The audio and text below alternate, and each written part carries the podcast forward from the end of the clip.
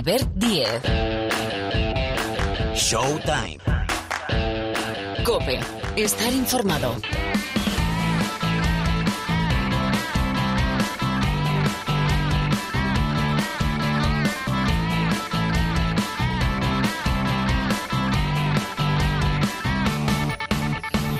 Hola, ¿qué tal? ¿Cómo estáis? Bienvenidos, bienvenidas una semana más aquí al Rincón del Baloncesto de la cadena Cope. Esto que suena para los habituales, pero sobre todo para los que os incorporáis, se llama Showtime, el podcast de baloncesto de Cope. En el capítulo de esta semana vamos a explicar qué es la Copa NBA, este torneo que ha creado la NBA durante la temporada y que tiene incidencia en la fase regular. Vamos a explicar el qué y el cómo, porque ya ha arrancado. También vamos a recordar la figura de Bobby Knight, el entrenador que, entre otras cosas, le ganó el oro a España en los Juegos Olímpicos de Los Ángeles 84. Ha fallecido en los últimos días. Vamos a recordar a uno de los importantes del baloncesto norteamericano. Importante y también controvertido. Sobre el inicio de la NBA, este tramo inicial, debéis saber que, entre otras cosas, ha debutado Harden, la barba, con los Clippers. Minnesota ha sido el primer equipo que derrota a los Celtics que CJ McCollum, el jugador de los Pelicans, vuelve a sufrir un neumotórax y también debéis saber la lesión en Denver de Jamal Murray. De esto y demás cosas, enseguida con Parra y con Paniagua, con las dos P's, las dos patas del programa, dos de ellas, Paniagua y Parra.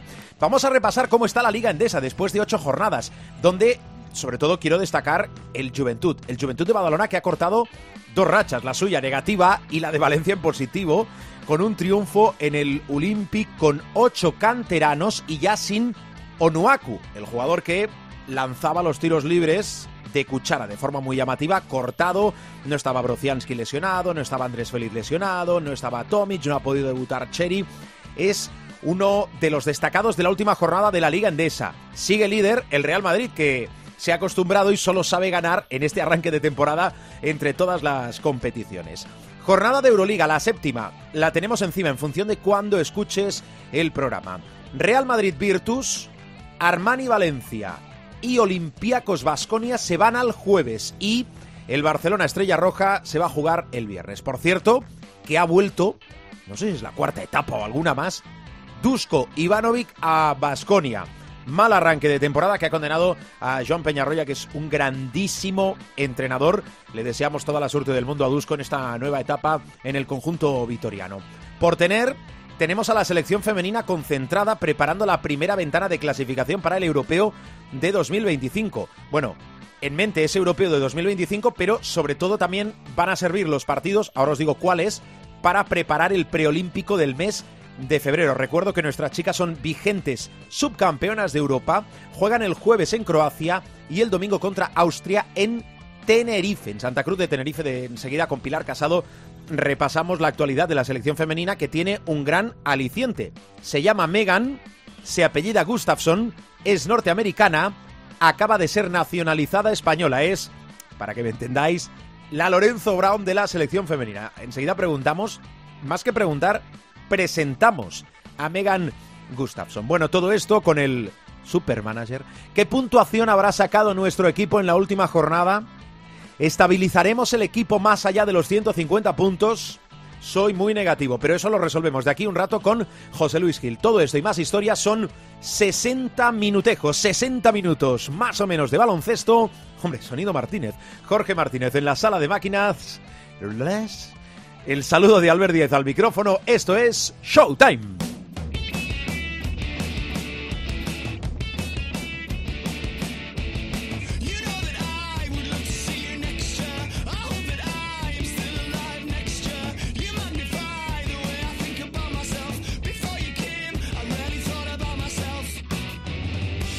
Tenemos muchas cosas que explicar, como es habitualmente, eh, para eso nos pagan, con lo cual, un primer bloque de Showtime para la selección femenina que está preparando el... Eh, iba a decir preeuropeo, sí, la clasificación para el europeo de 2025, pero sobre todo ese preolímpico de febrero que lo tenemos a la vuelta de la esquina.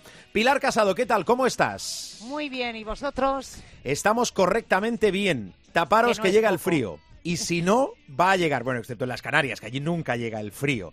Eh, a ver, el nombre que marca la actualidad de la selección femenina, ahora os he dicho en la presentación los partidos que tiene, pero sobre todo hay un nombre que es el de Megan Gustafson, yo creo desconocida para el gran público. Lo primero que tenemos que hacer, entiendo, Pilar, es presentar quién es Megan Gustafson.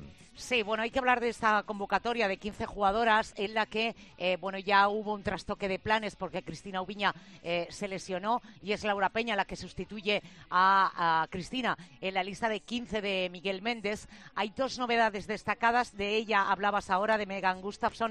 Está también Elena Oma, otra de las mujeres que hace posible un exitoso proyecto como es el del Casa de Monzaragoza. Y en el caso de Megan Gustafson, es una mujer, hay que tener en cuenta, es norteamericana, es nacionalizada por carta de naturaleza y sin ninguna vinculación previa con el baloncesto español. Para que la gente lo entienda, es una Lorenzo Brown, es la misma situación de Lorenzo Brown. Eh, se tramitó su nacionalidad ya el pasado invierno, pero los papeles no llegaron a tiempo y por eso no estuvo en la lista del europeo de Eslovenia en el que España conquistó la plata, si recordáis. Eh, de ahí que, eh, sobre todo, y básicamente pensando en las bajas que tenemos en el juego interior abierto. Lo digo porque cuando veáis jugar a eh, Megan Gustafson os daréis cuenta de una cosa. Es una mujer bastante grande, tiene eh, trayectoria en NBA. Estoy pensando, por ejemplo, en las Mercury o en Dallas. Es verdad que el hueco en la NBA le está costando bastante y ha decidido eh, dar el salto a Europa. De tal manera que fue la máxima anotadora de la Euroliga la pasada temporada vistiendo la camiseta de Olympiacos y ahora mismo está enrolada en un proyecto muy interesante en el Reino Unido con eh, los Lions, las Lions, que, bueno, el baloncesto británico es verdad que no es de primer nivel continental, pero sí que es cierto que en los últimos años, tanto en masculino como en femenino, está empezando a funcionar francamente bien. Es una, tiene una mano increíble, tiene una mano increíble, probablemente el lado izquierdo es el que le cuesta un poquito más, es zurda, Megan Gustafson, y bueno, pues tiene que echarnos una mano en un puesto en el que eh, con los problemas físicos las temporadas NBA de Astuandur, pues evidentemente va a echar una mano y, muy buena eh, por dentro en la selección de Miguel Méndez. Hay que decir que arrastra una fastitis plantar y eh, la idea es que no debute en esta ventana de clasificación del Eurobásquet 2025, pero sí que se vaya empapando de ese espíritu de la familia. Está entrenando individual, por cierto, con una mega crack como es eh, Laia Palau y eh, la idea es que esté para ese preolímpico que recordemos jugamos en el próximo mes de febrero y que nos debe abrir las puertas de los Juegos Olímpicos de París 2024. Hoy, por cierto, tanto Megan Gustafson como la presidenta de la Federación, Elisa Aguilar, han hablado precisamente de la americana nacionalizada. Vamos a tener un salto de calidad importante para poder estar en esos Juegos Olímpicos y soñar, que eso es lo que queremos. Yo no creo que haya ningún run run, la verdad es que estamos muy contentos y si hay run run, pues no lo sé, pero eh, creo que con nosotros estamos muy, muy con ella y ayudarla y apoyarla.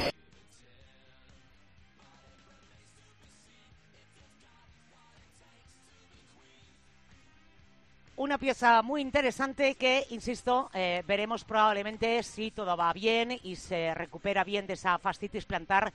La veremos en la próxima cita del preolímpico. De momento las citas Croacia el próximo jueves a las 6 de la tarde y Austria en Tenerife a las 12 hora insular en el Santiago Martín.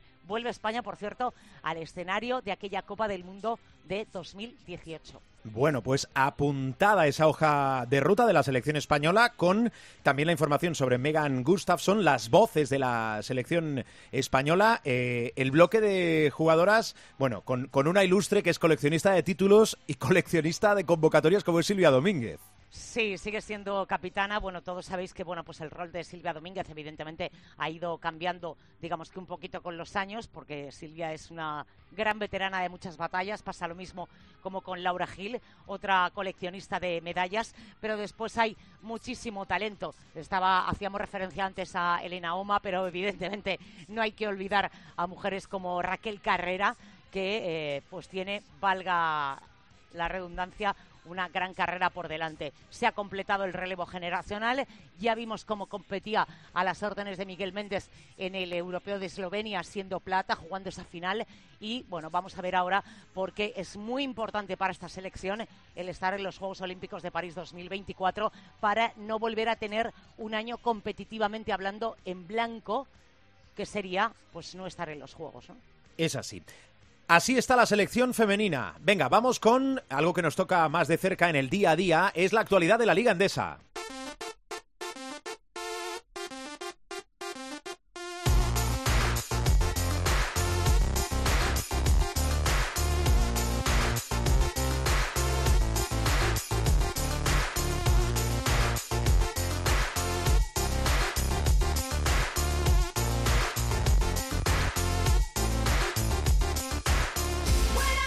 La Liga ACB, donde le daba vueltas en la presentación, eh, Pilar, eh, ¿cuántas etapas ha empezado, ha tenido Dusko Ivano y que tiene 66 años en Basconia?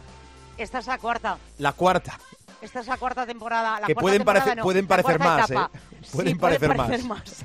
La verdad es que eh, desde que Dusko llegara al banquillo vasconista, y de eso va a hacer 20 años, así que se dicen pronto, 20 años, ha estado en diferentes etapas. Esta es la cuarta. La verdad es que el debut en esta cuarta etapa de Dusko Ivanovic en el banquillo ha tenido un poco de todo. Eh, para empezar, el equipo evidentemente eh, notaba eh, la ausencia de un base después de la salida de Darius Thompson, que claro, es un problema, porque es un problema además eh, muy castigado por las lesiones. Estoy pensando, por ejemplo, en bajas como la de Nico Manion en ese puesto. Pues eh, hicieron primero eh, el fichaje de Chris Chiosa, un hombre con pasado NBA que ya vimos en el UCAM Murcia la pasada temporada y que se ha incorporado al Basconia.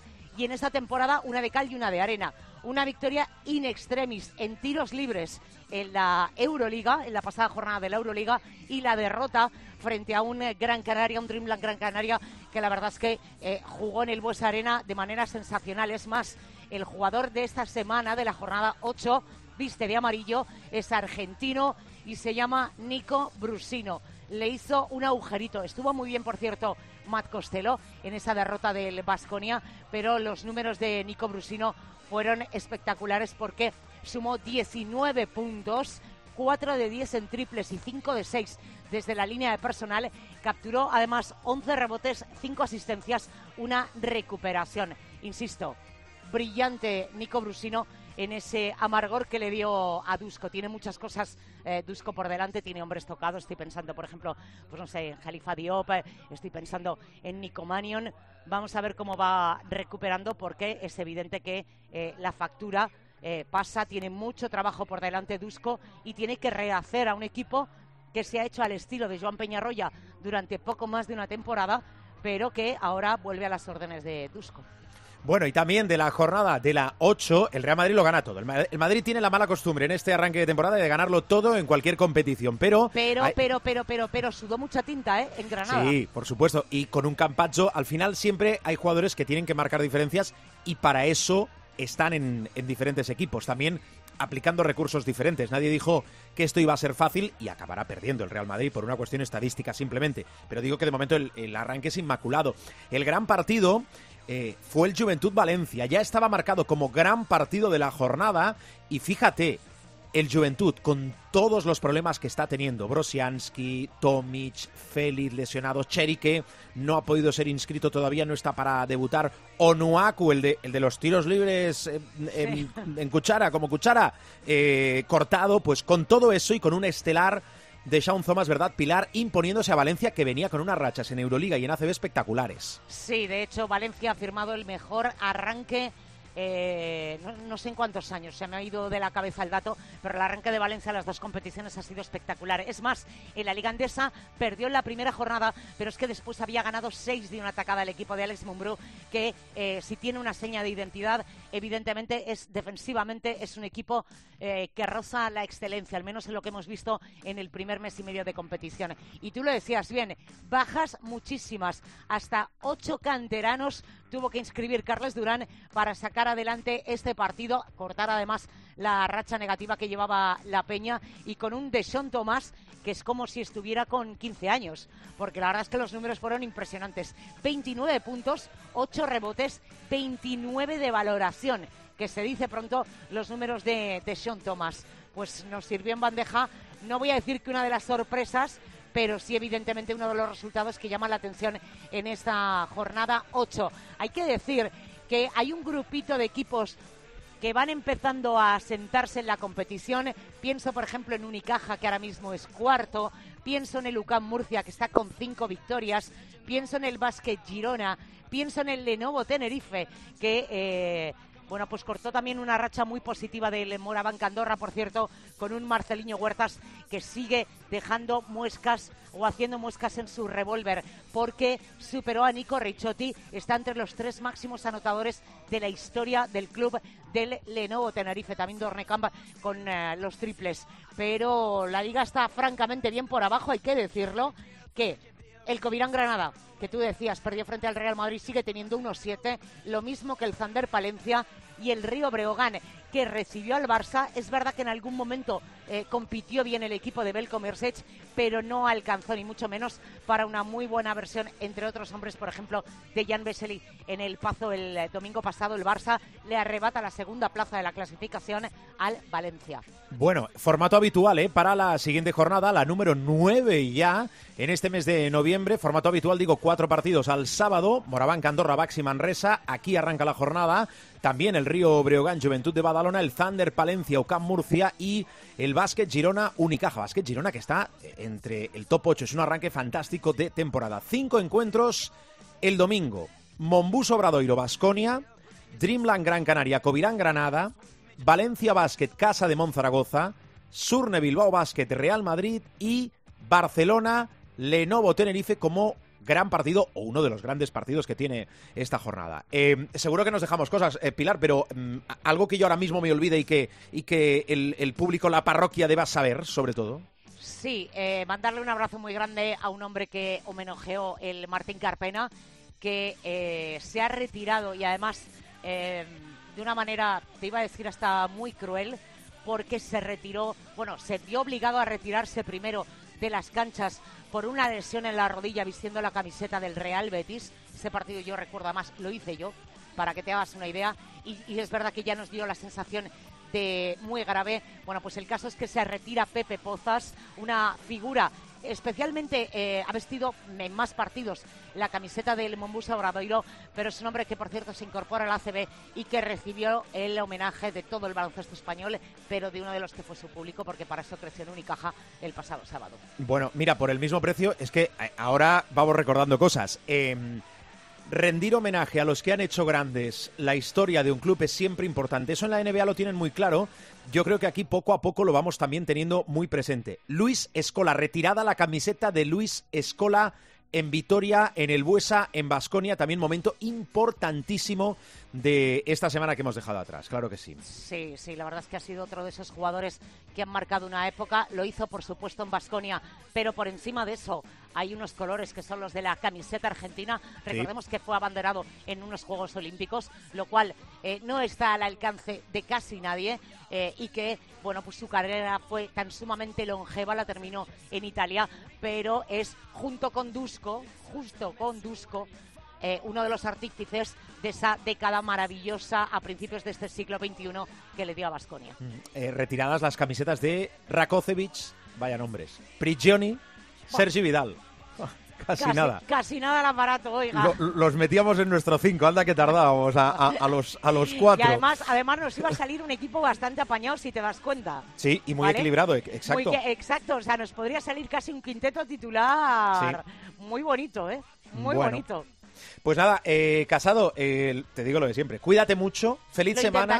feliz semana a todos. Y la semana que viene más. Gracias, Pilar. Un beso a todos, chao, chao.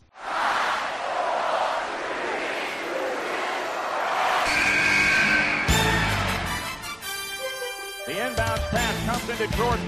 Here's Michael at the foul line. A shot on Elo. Good! The Bulls win! They win! They do have a timeout. Decide not to use it. Curry way downtown. Gasol con ganas de jugársela.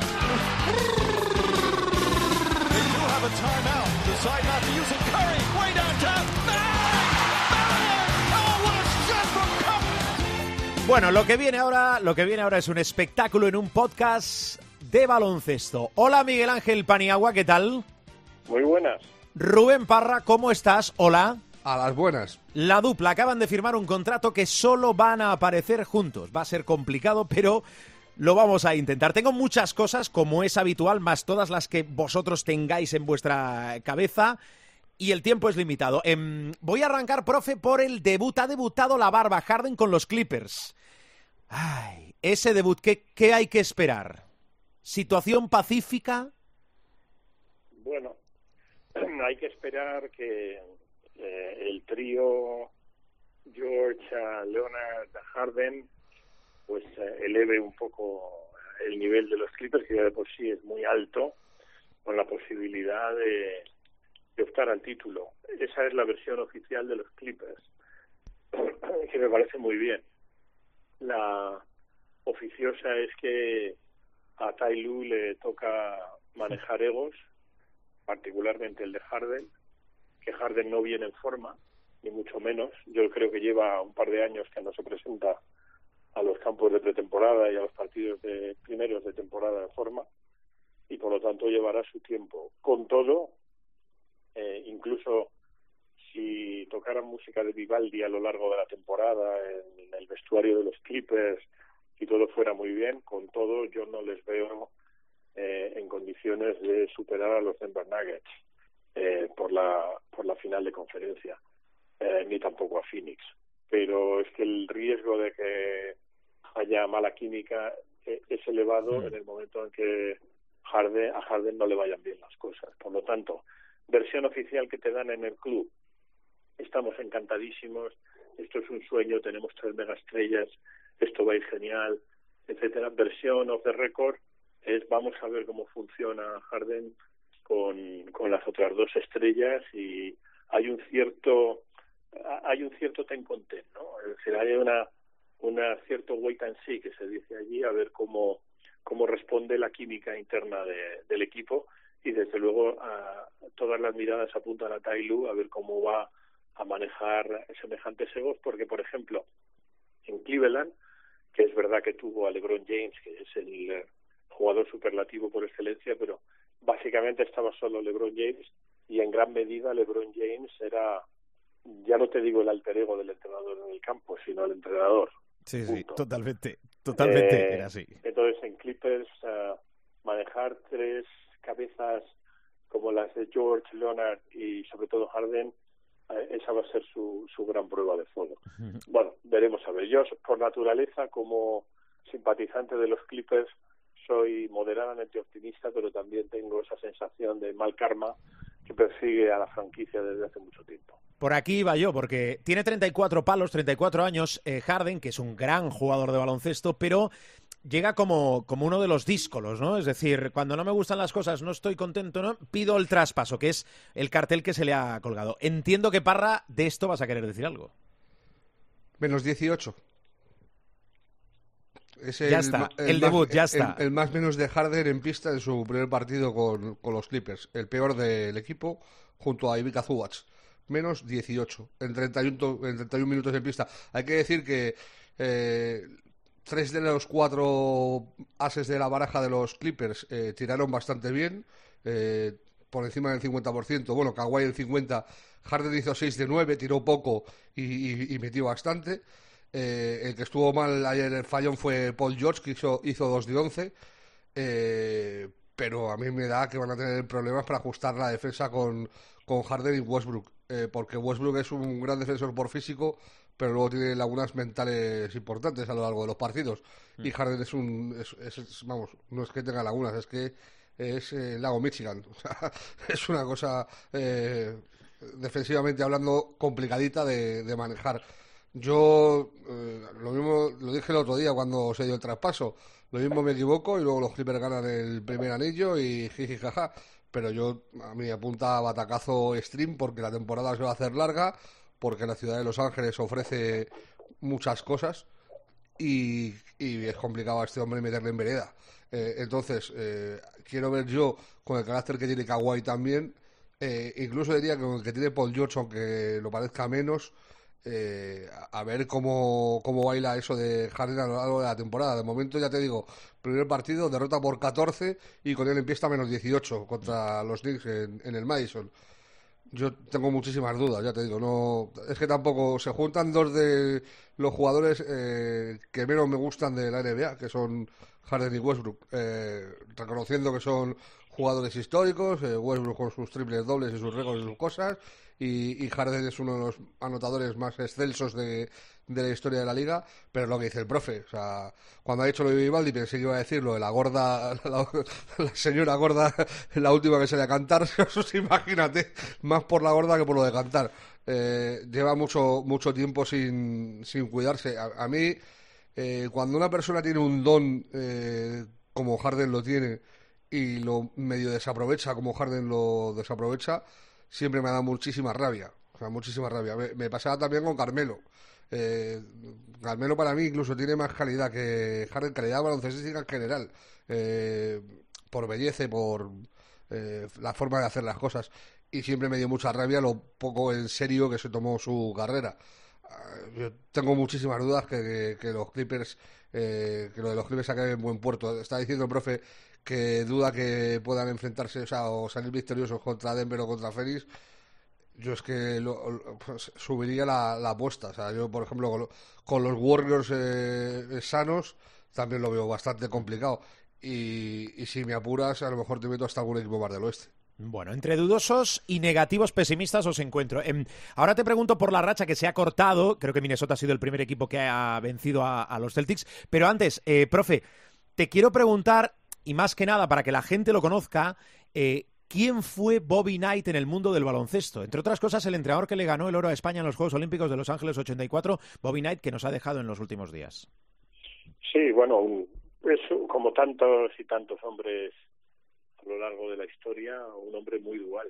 Eh, como entrenador impecable, eh, innovador tácticamente, eh, la defensa, el, el, ataque en movimiento de motion offense eh, nace de él, es decir, es tener eh, lo que vemos ahora, hoy en día, ¿no? el ataque con continuo movimiento, bloqueos, bloqueos directos, bloqueos ciegos, eh, todo esto lo desarrolló él muy bien en Indiana, defensa individual de libro, maestro de muchos entrenadores, ganador, ganó tres títulos con Indiana, doce títulos de conferencia, estoy hablando de memoria, un NIT, que es la segunda, el NIT, en la segunda gran competición universitaria en los Estados Unidos, o sea, desde el punto de, sacó grandes jugadores en su universidad, durante muchísimo tiempo no salía del estado de Indiana para reclutar, es decir, la gente venía a él, eh, quería los jugadores, que es algo absolutamente atípico en el baloncesto universitario, es decir, eh, una de las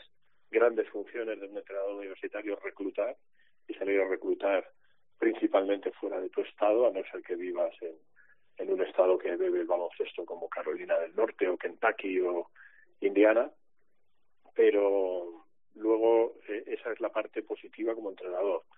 Como ser humano, pues uh, con muchísimas debilidades y muchísimas flaquezas. Era un hombre que abusó probadamente, además, se abusó física y mentalmente de sus jugadores y es el paradigma de entrenador que siendo eh, un demonio como persona, eh, siendo todo aquello que no debe ser un entrenador, pues uh, es una leyenda porque hacía algo que en el baloncesto universitario, que es teóricamente amateur, es sacrosanto, que es ganar. Las victorias en el baloncesto universitario suponen eh, muchísimo dinero para la universidad que gana, muchísimo dinero para el entrenador, en esos tiempos ningún tipo de dinero para los jugadores, hoy en día ya sabemos que con el NIL un poco más, pero sobre todo hay un factor que siempre se obvia cuando hablamos de las victorias de los equipos universitarios y es que al ganar, no necesariamente el título, sino ser un equipo universitario ganador, aumentan las matrículas de los alumnos de pago, lo que se llama the fluty effect. Eh, mm, y entonces, claro, en Indiana le permitieron durante mucho tiempo ser un auténtico uh, diablo eh, desde el punto de vista humano y um, eso demuestra bueno pues que no siempre los grandes hombres eh, son grandes personas no y en el caso de Bobby Knight tenemos que separar el gran entrenador que fue de la persona con múltiples carencias que, que fue también Mm, Pues es así. Eh, Parra, tengo tres para ti. Minnesota batiendo a los Celtics, a los intratables Celtics, y dos de lesiones. CJ McCollum, que vuelve a sufrir un neumotórax, el jugador de los Pelicans, y lesión en Denver de Jamal Murray. Y también de Anthony Davis, que se retiró del partido contra Cierto. los Heat con, con un espasmos en, en los aductores. Eh, dijo después del partido que quería jugar el miércoles. Eh, lo de McCollum es, es preocupante, porque... Porque es la segunda vez y porque sí, es una lesión y- y no- no muy, es muy delicada. claro, ¿eh? es, es una cosa muy delicada.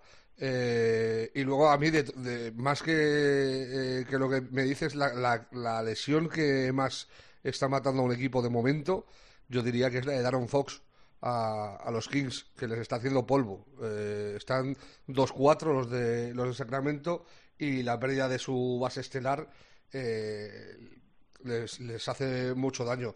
En cuanto a lo de los Celtics, tremendo minuto y medio de Anthony Edwards en la prórroga. Después de estar perdiendo dos abajo eh, los Celtics, primero roba una bola a, a Tatum y luego enchufa tres seguidas en cuestión de 58 segundos, un minuto, una cosa, una cosa así, pero tres canastones increíbles y mata el encuentro eh, y, y consigue la primera derrota de los Celtics en la temporada. Era el único equipo que quedaba invicto después de que el otro día cayeran eh, los Nets y también cayera Dallas, que eran los otros dos que, que habían empezado invictos el curso. Y por el otro lado, eh, decir que ha, ha- debutado Aldama y por fin han ganado los Memphis, que era el único equipo también que estaba con 0-6, que no habían ganado ningún encuentro en este eh, inicio de curso y debutó el otro día Aldama, estuvo eh, poco menos de 20 minutos en pista, 7 puntos, 5 rebotes, 3 asistencias y lo más importante es eso, que los de Memphis se apuntaron su, primera victoria. Os quiero preguntar por eh, la Copa NBA, este torneo que ha creado la NBA, que además tiene incidencia directa en la fase regular, en la clasificación y resultados de la fase regular.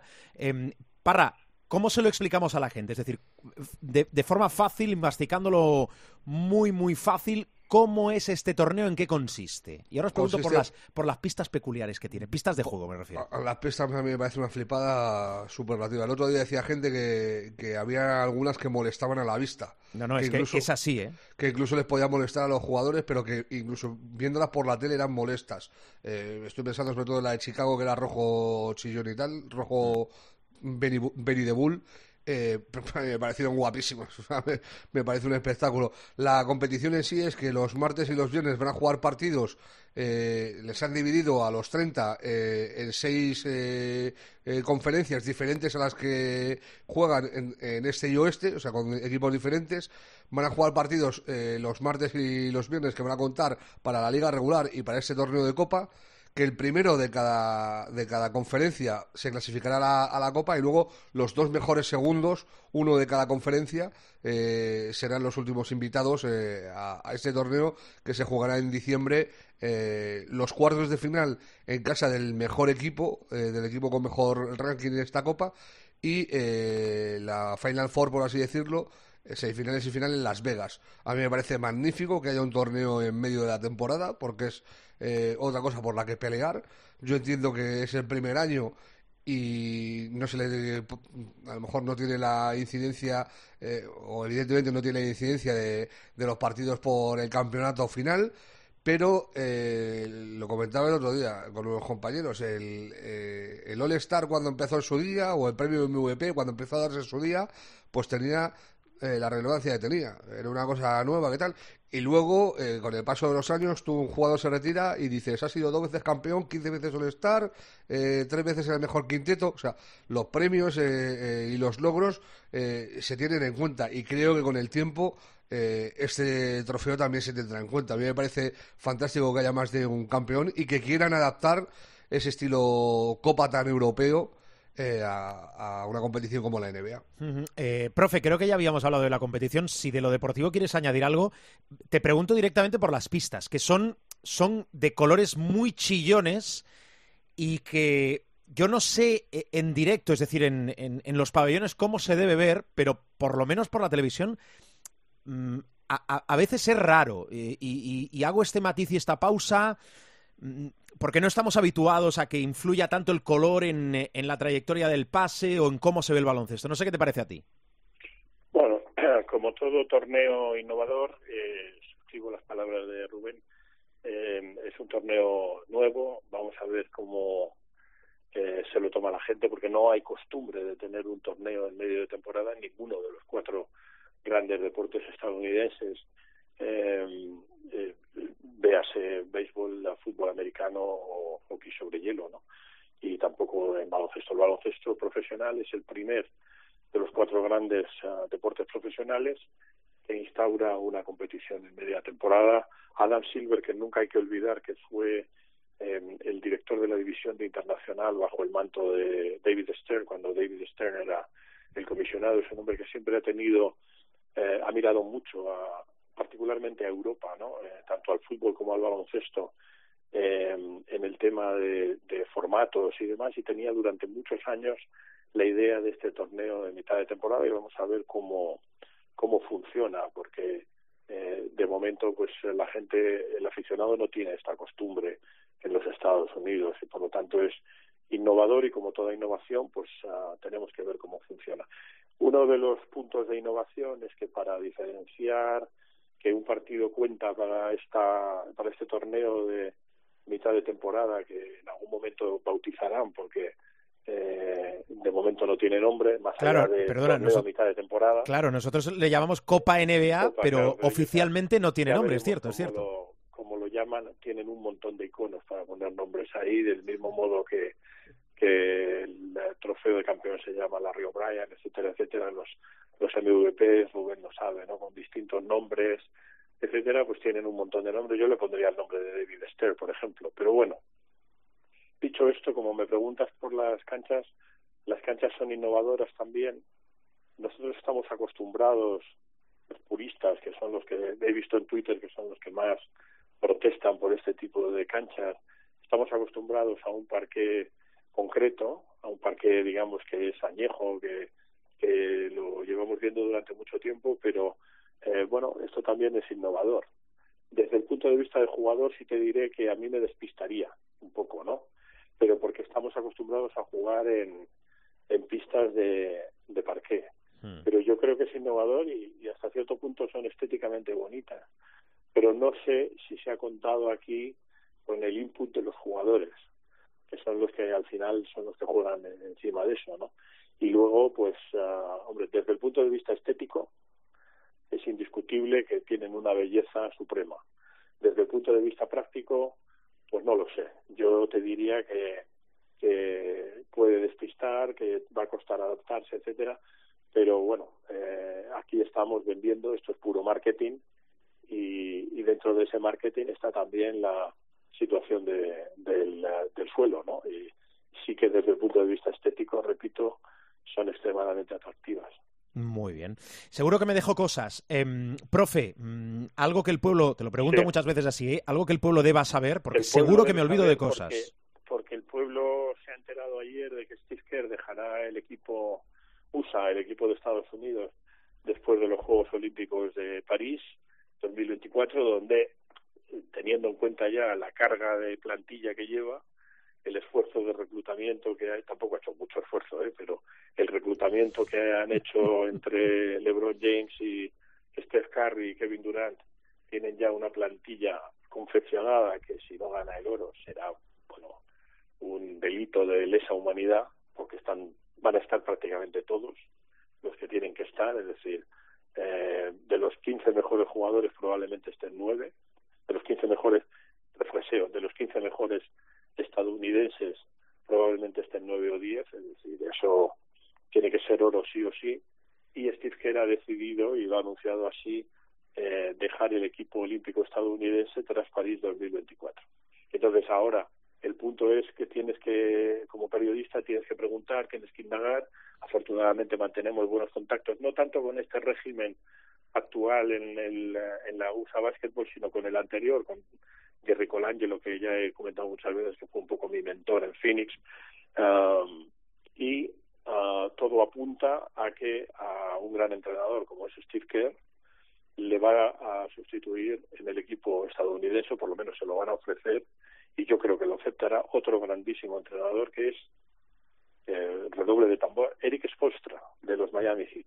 A mí me parece una solución magnífica porque incluso me parece eh, un hombre desde el punto de vista táctico más completo que Steve Kerr, que me parece un gran entrenador, pero que, por ejemplo, en el Mundial, ya lo comentamos en su momento, en un Mundial que, que Estados Unidos perdió dramáticamente ante Canadá y luego incluso el bronce, eh, no se supo adaptar bien a los a las trampas tácticas que le pusieron sus rivales en ese momento de la verdad, ¿no? En, en semifinales y en un partido por el bronce que se juega más con el corazón que con la cabeza, ¿no? Pero eh, digamos que Jordi Fernández ahí le ganó un poco la partida.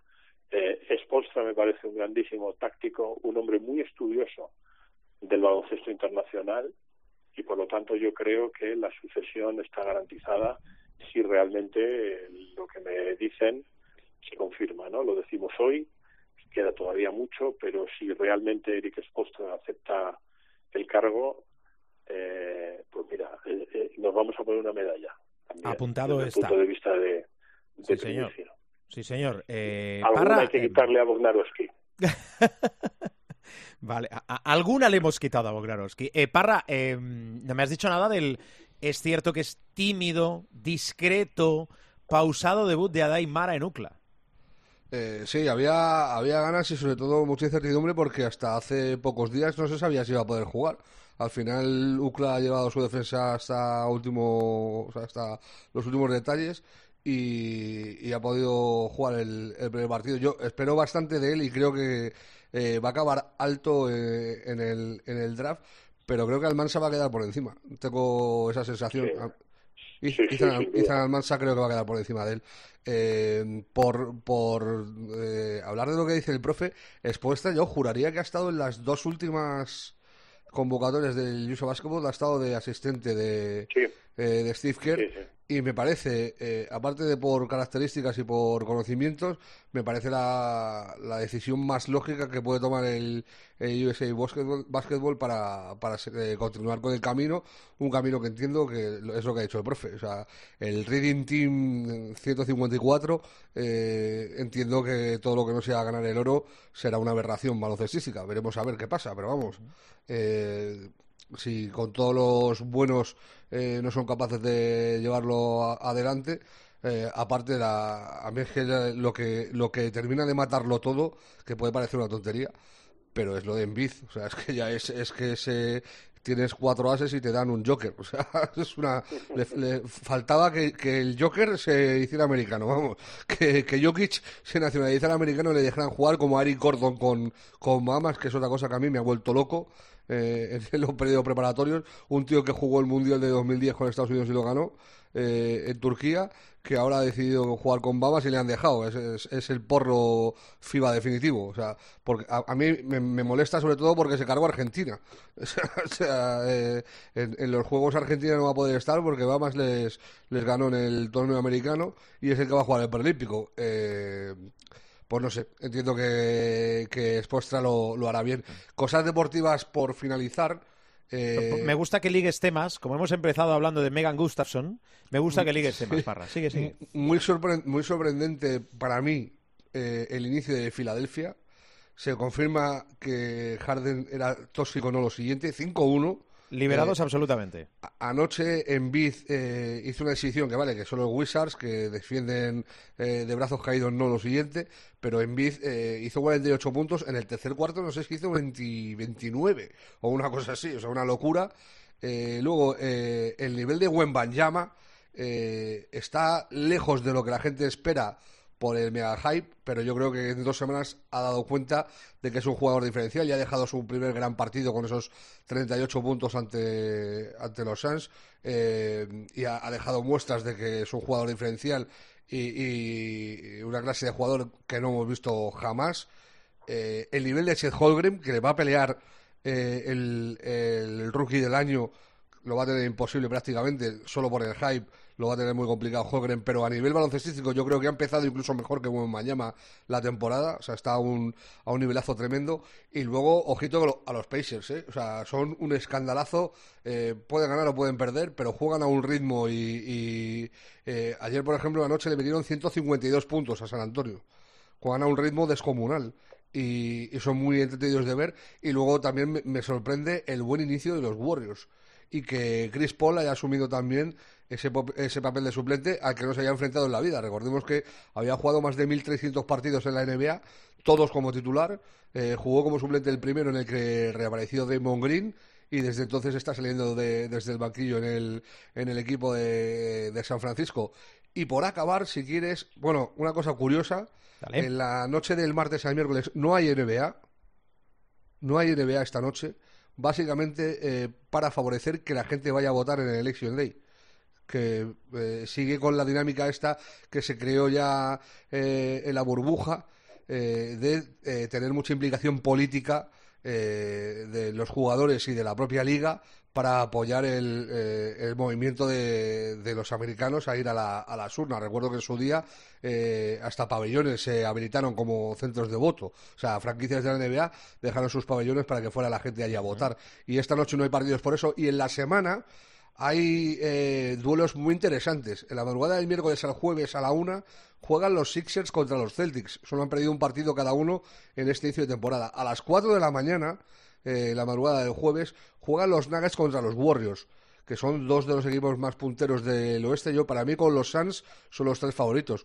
Precisamente los Suns juegan contra los Lakers eh, de viernes a sábado a las 4 de la mañana de- del sábado. Es otro partido a tener en cuenta. Luego el domingo a las nueve y media, buena hora, Clippers. eh, todos los aficionados de Harden podrán disfrutar y deleitarse con eh, el partido de la barba ante los Grizzlies de Aldama. Yo lo voy a ver más por Aldama para ver cómo está que por otra cosa. Y ese, esa misma noche, en la madrugada del domingo al lunes, Suns contra Oklahoma. Los Thunder, nos equivocamos poco, van a ser una delicia a lo largo de todo el curso. Ustedes lo explican muy bien. Miguel Ángel, eh, que tengas una feliz semana. Igualmente a vosotros. Gracias como siempre. Profesor, un abrazo, muy abrazo. fuerte. Parra, lo mismo. Abrazote. Consume horas de sueño también. No, me estoy desintoxicando, ¿eh? ya no me quedo toda la- ya no me quedo todas las noches hasta el final, ya hay veces que me retiro a las Has visto las opciones del League Pass, ¿no? a las cuatro y media y tal, sí, sí, ya no. Estoy, estoy intentando quitarme poco a poco de esta locura de vida. A- ayer me salió regular nada más, porque al final con el partido de Minnesota se me fue un poco de presupuesto, pero, pero sí, estamos adaptándonos poco a poco. Al mundo real. Gracias, Parra. Adiós. Abrazo, chao. Seguimos en Showtime.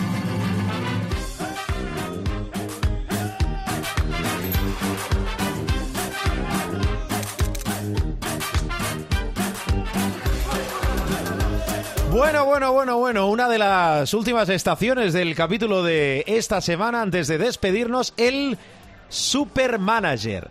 He dicho al inicio del programa, estabilizaremos la nave, superaremos los 150 puntos. Hola Gil, ¿cómo estás?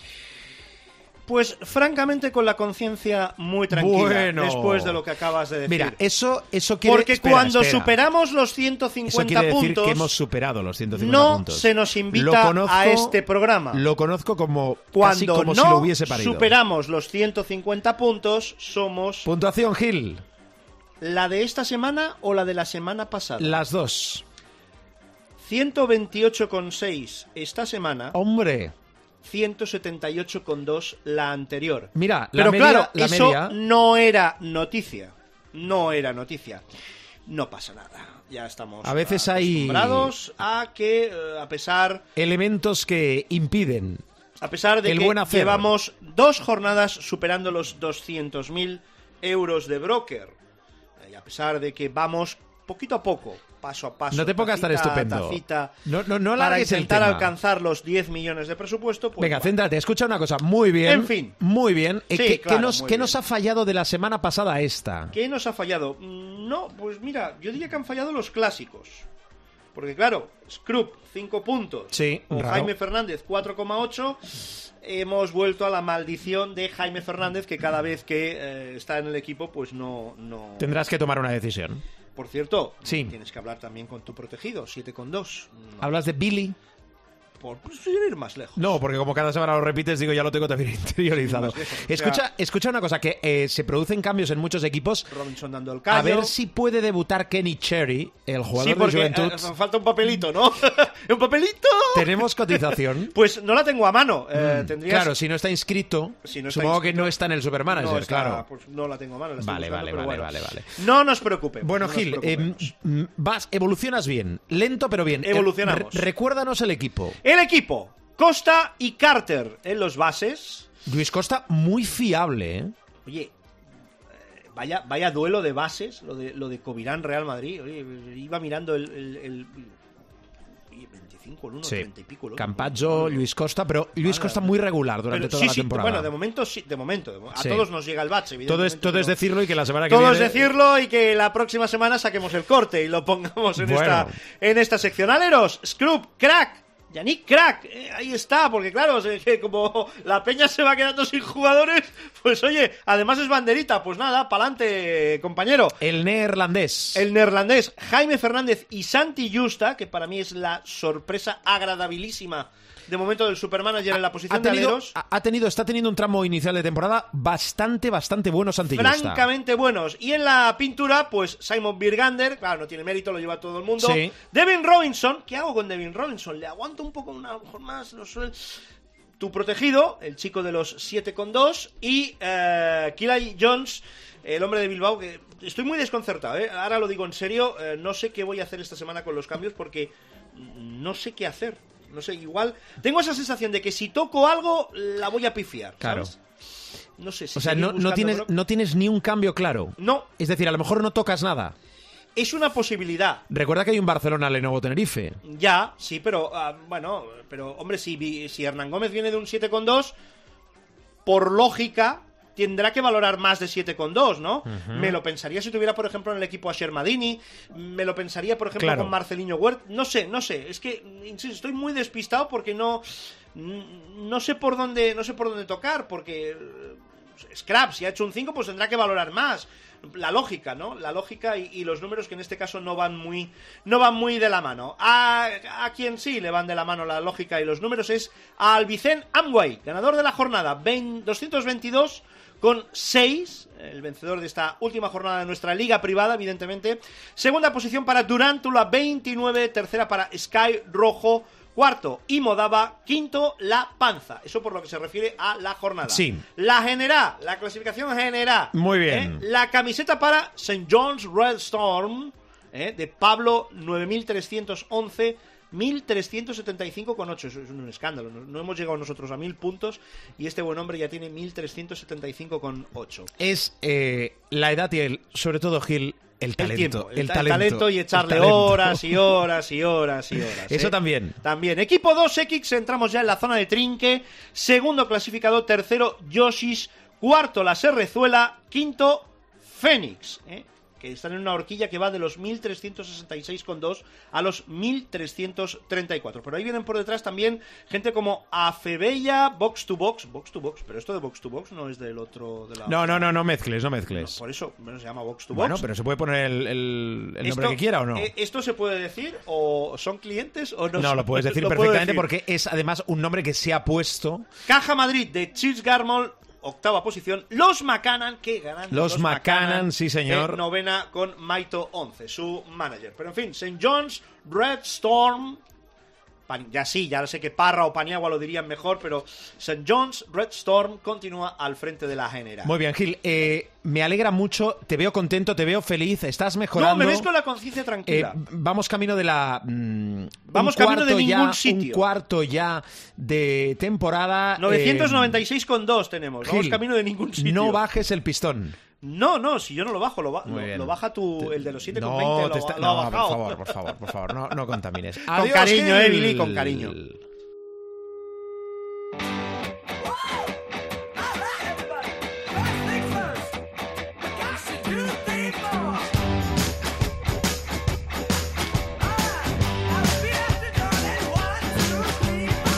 Pues eso, que nos vamos, que cerramos, que bajamos la persiana del capítulo de esta semana. Aquí, hasta el final, hay información.